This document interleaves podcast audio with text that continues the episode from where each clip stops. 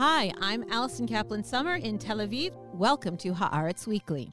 From the moment it was announced that Queen Elizabeth II was gravely ill, followed hours later by the announcement of her death, the focus on the Queen and her legacy has been relentless.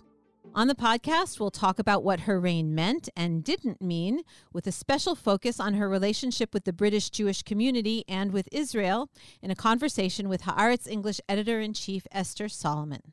After that, I'll be speaking with the co creators of a major documentary series that premieres on September 18th called The U.S. and the Holocaust. The three part, six hour series delves into America's failure to open its gates to Jews who were desperate to flee Nazi dangers before, during, and after World War II, and the racism and anti Semitism underlying those U.S. policies. Also, why it's a cautionary tale for Americans today.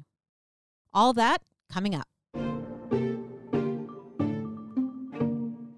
Esther Solomon has been on our podcast before in her role as Haaretz's opinion editor, but over the summer we've had some big changes at Haaretz English, a coronation, if you will. And Esther now holds the title of Haaretz English editor in chief, or as we like to call her sometimes, Queen Esther. Uh, you're the only person who says that, actually. How are you doing, Esther? Uh, very well, thank you.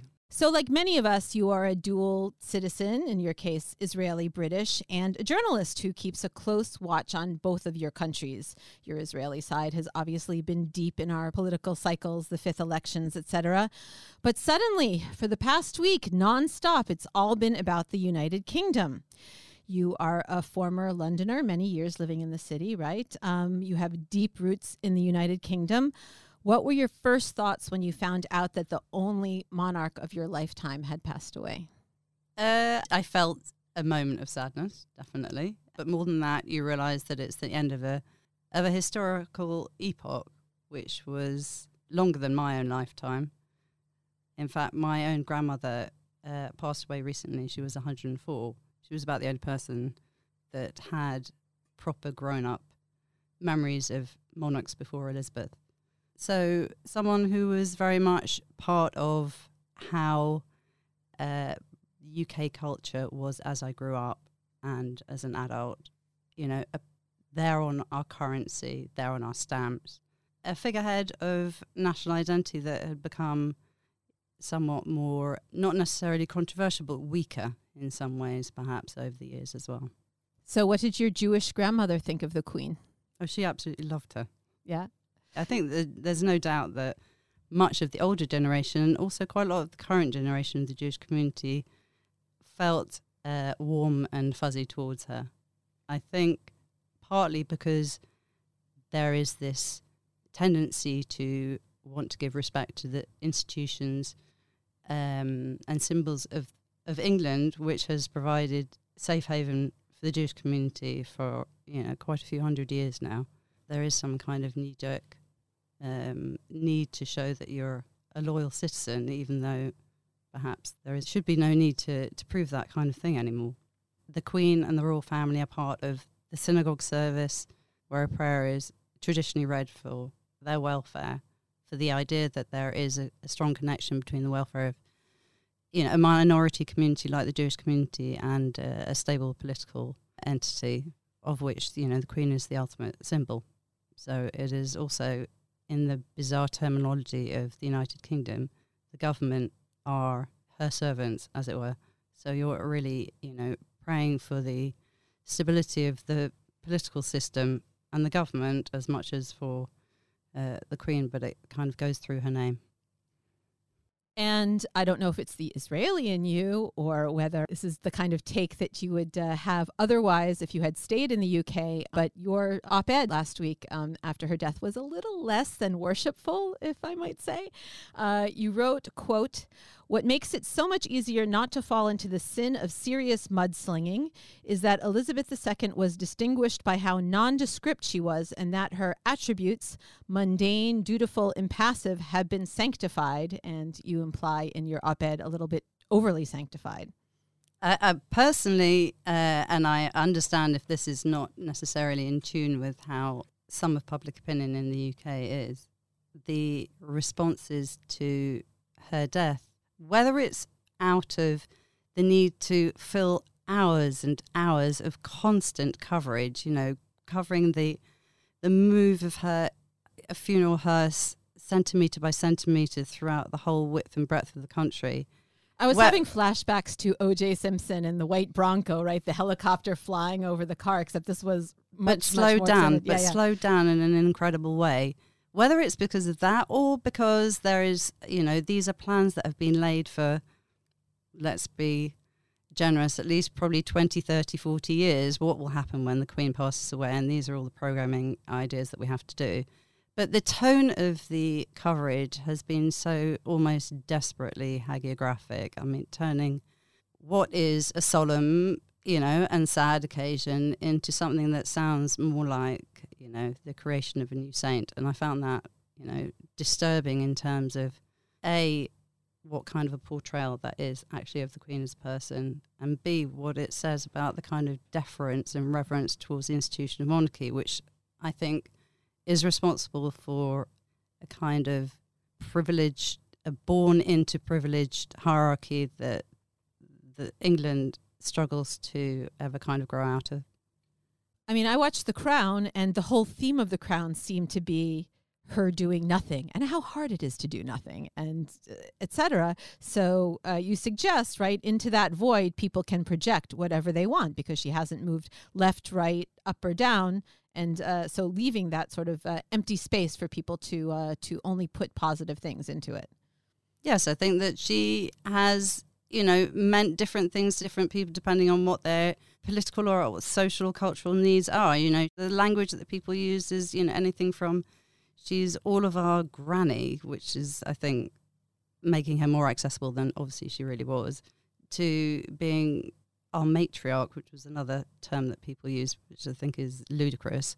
To you know, one commentator called her the queen of the world, which was you know cer- wow. certainly quite ambitious. Uh, and I'd love to hear more what uh, Americans in particular might think about that, and many of the post-colonial uh, states as well. Yeah, we're sort of a post colonial state, aren't we? We are. I haven't noticed there was a big move to uh, to join the Commonwealth or uh, get back the mandate. So, what about Charles? As you pointed out, and as is obvious, he takes the throne without the benefit of that void. There's no void there. We know he has certain passions. We know he has a personality. He certainly has plenty of baggage uh, personally. Do you think that the fact that he's much more of a defined figure as he steps into the role of monarch is going to help him or hurt him? Well, the funny thing is, I think, you know, just from a narrow point of view of let's say, you know, the Jewish community and other minority communities in the UK, Charles actually has a very, very uh, much more proactively interesting and engaged track record than the Queen, who, you know, did things because they're on her schedule, but, you know, didn't feel that it was really coming from the Kishkas, which I think most people would agree that Prince Charles does have a genuine interest in kind of multi faith, multi ethnic Britain. So our headline is Charles has kishkas? Everyone has kishkas. Um, but the point is that, you know, he's now going to have to sellotape his mouth shut, basically, unless he, you know, attempts some kind of minor revolution in how, you know, a constitutional monarchy should work. He's not going to be able to express himself in anything that even smells of controversy. So, you know, on the one hand, people feel sorry for him that he's been waiting all his life to get to this job. On the other hand, I would hope that he would feel also that he's actually managed to live a life uh, and now he goes into a different chapter. So you think the relationship of the British Jews to the crown was will stay status quo? You don't think there will be any shift or it'll get warmer, it'll get different or I think the fundamental shift is more of a generational one rather than anything that Charles may or may not do. I think that it's uh, it seems unlikely that a generation that wasn't brought up with stories of you know how the royal family coped during World War Two, you know, and kind of stirring stories of patriotism and those kinds of things that pull on the heartstrings of an old generation. I, I find it hard to believe that that's really as effective today. We have to point out, while we're being provincial and looking at ourselves, um, that now we actually have a British monarch who has been to Israel.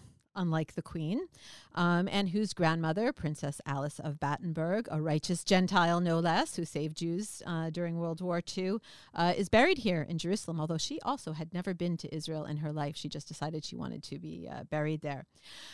Uh, another Israeli English language publication, the Jerusalem Post, ran a house editorial today telling Charles that he must come for an official visit and bring Camilla with him.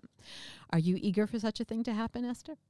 Am I eager? Eager seems a slightly too eager word. Um, look, it would be, I love, you know, newsworthy events. So I certainly wouldn't say no to a royal visit, but it doesn't warm the cockles of my heart, if that's what you mean. I mean, I think that there is, is certainly recognizing the role that his grandmother had, you know, very genuinely rescuing Jews at great personal risk during the war. And she became a nun afterwards as well. I mean, very complicated personal history, and she's buried on the Mount of Olives. You know, that would actually be an authentic reason for a visit. Whether or not there would be kind of Charles mania, mania in the streets of Tel Aviv and yeah. Jerusalem, uh, that's that seems a bit far off. Although I'm sure you know Israelis love a party, so I'm sure they get into it. Well, before I let you go, Esther, um, speaking of parties uh, and celebrations, um, even though we are in a period of mourning for the Queen, we are also celebrating our own little jubilee here uh, at Haaretz in English, our 25th anniversary, which has its own royal and British angle because the paper was first published on the day the news broke of Princess Diana's death. Now it's turning 25, very close to the death of the Queen, and its founding editor, David Landau, was British, and now its current editor, 25 years later, Esther Solomon, is uh, distinguished distinguished uh, British citizen. It's all very symmetrical in a in a way. Um, it's just it's just this quiet colonialism of the British over various countries of the world that's still going on very successfully. Absolutely, it is your language after all. Um, so, looking ahead after we celebrate 25 as our new editor, what do you wish for Haaretz English in the next uh, 25 years? You know, no matter what happens to Charles. Well, I wish that we will go from strength to strength. Obviously, I think that. Uh, it was from very small and nerve wracking days in a dark basement somewhere in Schocken Street in Tel Aviv came, first of all, a print edition and then a website that reaches all over the world, millions of people every month. Uh, and I think that we offer a critical, engaged view of Israel, Israel's relationship with the world, Israel's relationship with the wider Jewish diaspora, Israel and its neighborhood, in a way that you can't find anywhere else. And I think that is essential for any kind of proper, sophisticated discussion about what is going on here. Amen. Thanks so much, Esther, for coming on the podcast. Pleasure. Coming up, an interview with Lynn Novick and Sarah Botstein, co directors of a new series on the U.S. and the Holocaust. It's a pleasure to welcome to the podcast two of the co directors and producers of the new PBS documentary series premiering on September 18th. The series is called The U.S. and the Holocaust, and the third leg of this three director team is, of course, the acclaimed filmmaker Ken Burns. Lynn Novick has been making landmark documentaries in collaboration with Ken Burns for more than 30 years. She's created many hours of programming, including the series on Ernest Hemingway, the Vietnam War, baseball, jazz, Frank Lloyd Wright, the war and prohibition. Welcome, Lynn. Thank you so much. Pleasure to be here. And Sarah Botstein has, for more than two decades, produced some of the most popular and acclaimed documentaries on PBS, including the collaborations I mentioned above. This documentary, U.S. and the Holocaust, is Botstein's directorial debut. Welcome, Sarah. Thank you for having me. So, Lynn, tell me about the genesis of this project. We've seen hundreds, if not thousands, of documentaries made about the Holocaust at this point. What exactly was the story that you and the whole team felt hadn't been told, and some of the key myths that this film hopes to dispel? Thank you for asking that. Uh, we agree there has, this is a subject that bears an enormous amount of scrutiny and uh, being looked at at every generation. And it is true that many, many projects have been dedicated to telling the story of the Holocaust. For us, this was an opportunity to look at America's response to the Holocaust, during which we would have to tell what happened during the Holocaust. But our primary focus was on the, the United States of America, the American people, our leaders, the press, the Jewish community here and the connections between what was happening in the United States, what was happening in Europe, and how America responded, how what Americans knew about it, and what they did and did not do.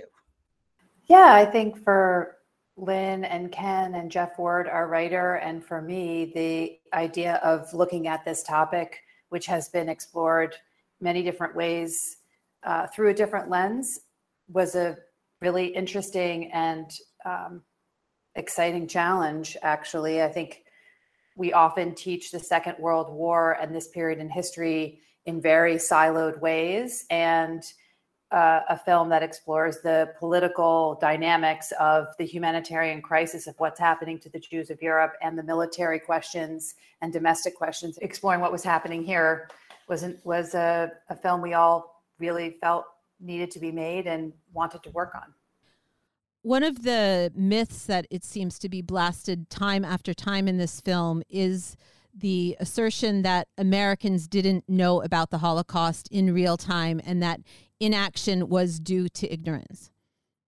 Yeah, that I I I will say for myself that coming into the project, I had that sense just generally that well, we just really didn't know much, and there are many reasons for that that I thought were the case. But it turns out in the Holocaust Museum in Washington, the United States Holocaust Memorial Museum, uh, pioneered some of the research along with other scholars to look at what was in the newspapers, what was on the radio, what was in the newsreels, and to get us to, to sort of make the case that as Hitler came to power and began persecuting the Jewish people of Germany, and then as the Nazi rule expanded, the persecutions became more extreme and the extermination, the mass killings began to happen. It was covered in different ways, but there's no way to say that the American people or the world was not aware of what was happening. There was a bit of a delay at certain points in the narrative of how much information came across. On the other hand, I think it's also important to point out that reading something in the newspaper even a big front page article with blaring headlines is one kind of knowledge. The deep understanding of the scale of this catastrophe was hard to comprehend, even to the people to whom it was happening, as Daniel Mendelsohn, the writer, says in our film. So we do have to recognize that this was unprecedented in scale, scope, and the way it was done. And so, for that reason, it, it was difficult to fully understand what was going on when I was watching it, I uh, couldn't help, you know, recent history, looking at the pictures on television of what was happening in Ukraine, which obviously is not comparable to the Holocaust, but still that same sense of what can I do? What should be done? The discussion and the debate over uh, refugees, it just seemed to echo, you know, what was happening uh, in real time. Yeah, we've talked a lot about this as we prepare for the film to broadcast, you know, we decided to make the film in 2015 and America was a very different country and the world looked very different in 2015. So some of the urgency that people are talking about sort of happened while we were making the film that domestic policy here changed the rise of authoritarian and fascist regimes around the world had a spike and where you know the echoes in the film uh, are are different than they would have been if the film come out in 2015. I understand that uh, Ken Burns sort of urged the project along. It was supposed to be released later, and he said it was very important to get it out now. Do you remember those conversations? Sure. Was practically a, a, a, a very accelerated post production schedule, but I think he was right. So it was worth it it's not just hinted. I mean, it's explicit, especially at the end of this film, the parallels of what happened in Nazi Germany, the way certain ideas developed. And uh, I don't want to give away spoilers at the end of the film, but there are explicit connections made to some of the uh, conspiracy theories uh, circulating in the United States to what happened on January 6th. Are you worried that some of these real time modern references will somehow make it look more like a polemic and less like a conventional we're telling a story documentary? We leave it to the viewers to respond to the, the film as they see it. We're, we're really not worried about that at all. We've really tried to line up the information, the facts as they happened. And as Sarah was saying, as you were making the film, the echoes just got louder and louder and louder. And while we were working on this project about Hitler's rise to power and what authoritarian governments can do and get away with, and the way that they use propaganda and lies and repeating them over and over again and dehumanizing people to mobilize a population to do awful things and a lot more and also the the parallel popularity of some of those ideas inside the United States, especially in the 1930s. We just saw these echoes louder and louder as we worked on the film from 2016, 17, 18. There are a number of events in the the outro of the film that we just sort of felt we had to pull the story through to the present so that our audience and ourselves could kind of try to make sense of what does this all mean for us today. And we truly wish this film were not as relevant as it seems to be to us. I completely agree with what Lynn just said. I, you know, it's a sad statement that we, with the human capacity to persecute each other, wage war on each other, be xenophobic, racist, anti Semitic, it's, it's not a cheery picture. Each episode is framed by the story of the Frank family. We follow the family who would become world famous in the diary of Anne Frank on their journey and their attempt to escape the Holocaust by being permitted to enter the United States. Why was this choice made? Uh, was it because of the familiarity with Anne Frank uh, that you thought would drive this home, or did you make new discoveries along the way about the situation of the Frank family? Um, it came to our attention when we started making the film that there were letters from Otto Frank to um, his connections in America desperately trying to get here. And I think we can all agree that Anne Frank's diary is often the entry point for school children and people to learn about this period in history. And I certainly was never taught that. Lynn was never taught that. Ken didn't know that. Jeff didn't know that. Our team didn't know that. And it felt like really relevant, pertinent information for us on a subject about the US and the Holocaust. As Lynn often says, wait, Anne Frank has something to do with me. I'm an American. I didn't understand that. That's not how the diary is taught. So we got Otto Frank's files from wonderful archive in New York, YIVO, and began to pour over those letters and think about how to start the film following this very famous family and their odyssey. And then for all of you who watch the film, it has different connections and things happen. And we try to bring Anne Frank's story and experience to life in a way that feels not only relevant to an American audience, but different than how at least we were taught who she is and why the diary is important. I watched the story coming from Israel and having grown up in the United States, and I see Israelis uh, absorbing this film differently than Americans because Americans believe a little bit in American exceptionalism. We're different, we're better. What could happen in Europe could never happen here. And Israelis don't see America as that exception. And they're kind of less surprised, I guess, by uh, a lack of distinction between uh, Americans and Europeans. Um, I'm curious about your reaction to that and also whether you think that Jews and non Jews in the United States are going to see this film the same way to answer your second question first, we expect that different people will see the film differently depending on all kinds of things. And even within the Jewish community, there's going to be a wide range of responses to the film because, as in Israel, the Jewish community in America is hardly monolithic. There's such a wide range of perspectives about our own history, about all kinds of things. So we're looking forward to that conversation. Hasn't really begun, but we really will be eager to see how the film lands for different people. And to the other point, yes, you know, it's it's been really instructive for us already to engage somewhat with Israeli press and reporters and people in Israel about how the US looks from outside, especially from Israel, and understanding that the failure of the United States to welcome refugees more than we did. And we did do more, as we say in the film, than any other sovereign nation, which is something but barely adequate. We could have done so, so, so much more. And it is very much in conflict with Americans. I generally, or many Americans, sense that we hold ourselves to a higher standard, that we have this history of welcoming people here, that we've been an asylum and a refuge for the oppressed over our entire history. And that that's simply not the case. And so that's going to be a, an interesting conversation for Americans to be having.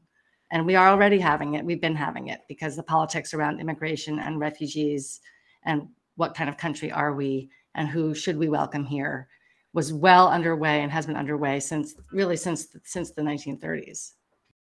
We haven't had any kind of wide response to the film because people haven't seen it other than press and a few influencers. I do think Lynn is right that one of the points we make in the series is that the Jewish community in America is not monolithic. The Jewish community in Europe was not monolithic. I think trying to bring a wide ranging, broader appreciation of not only American anti Semitism, but Jewish populations generally are not one thing. And so their reactions, their experiences, their um, family stories are different. And I think the dynamics of American anti Semitism juxtaposed to racism, xenophobia, kind of a white supremacist America, not only as Lynn was just saying, in the 1930s, but before. And I, I think, you know, we do spend a fair amount of time in the first episode looking at early American history, getting us to the first more restrictive immigration policies, which happened in the 1920s just to wrap up, I know that you are incredibly professional filmmakers, that Ken Burns, uh, your entire team is always committed to telling a story and not giving your audience marching orders. But still, what do you most hope that viewers of this really impactful series will come away with? You know, we will be grateful for people to watch the film and start to think about some of the questions that we ourselves had at the beginning of this process, which was, you know, what did we know and what did we do? And what are our obligations to our fellow human beings around the world?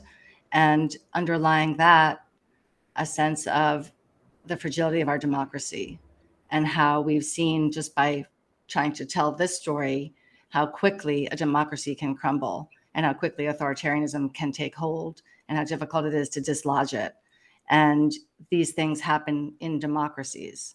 Democracies are fertile ground for that, especially where there's a lot of instability, inequality, um, stress, all the things we're seeing in our society today. And so the, the warning signs of how how dangerous, what a dangerous moment we're in right now. Uh, we we wish that this film were not so relevant, but it is, and so we're hoping it just informs people's understanding of what's happening all around us in real time.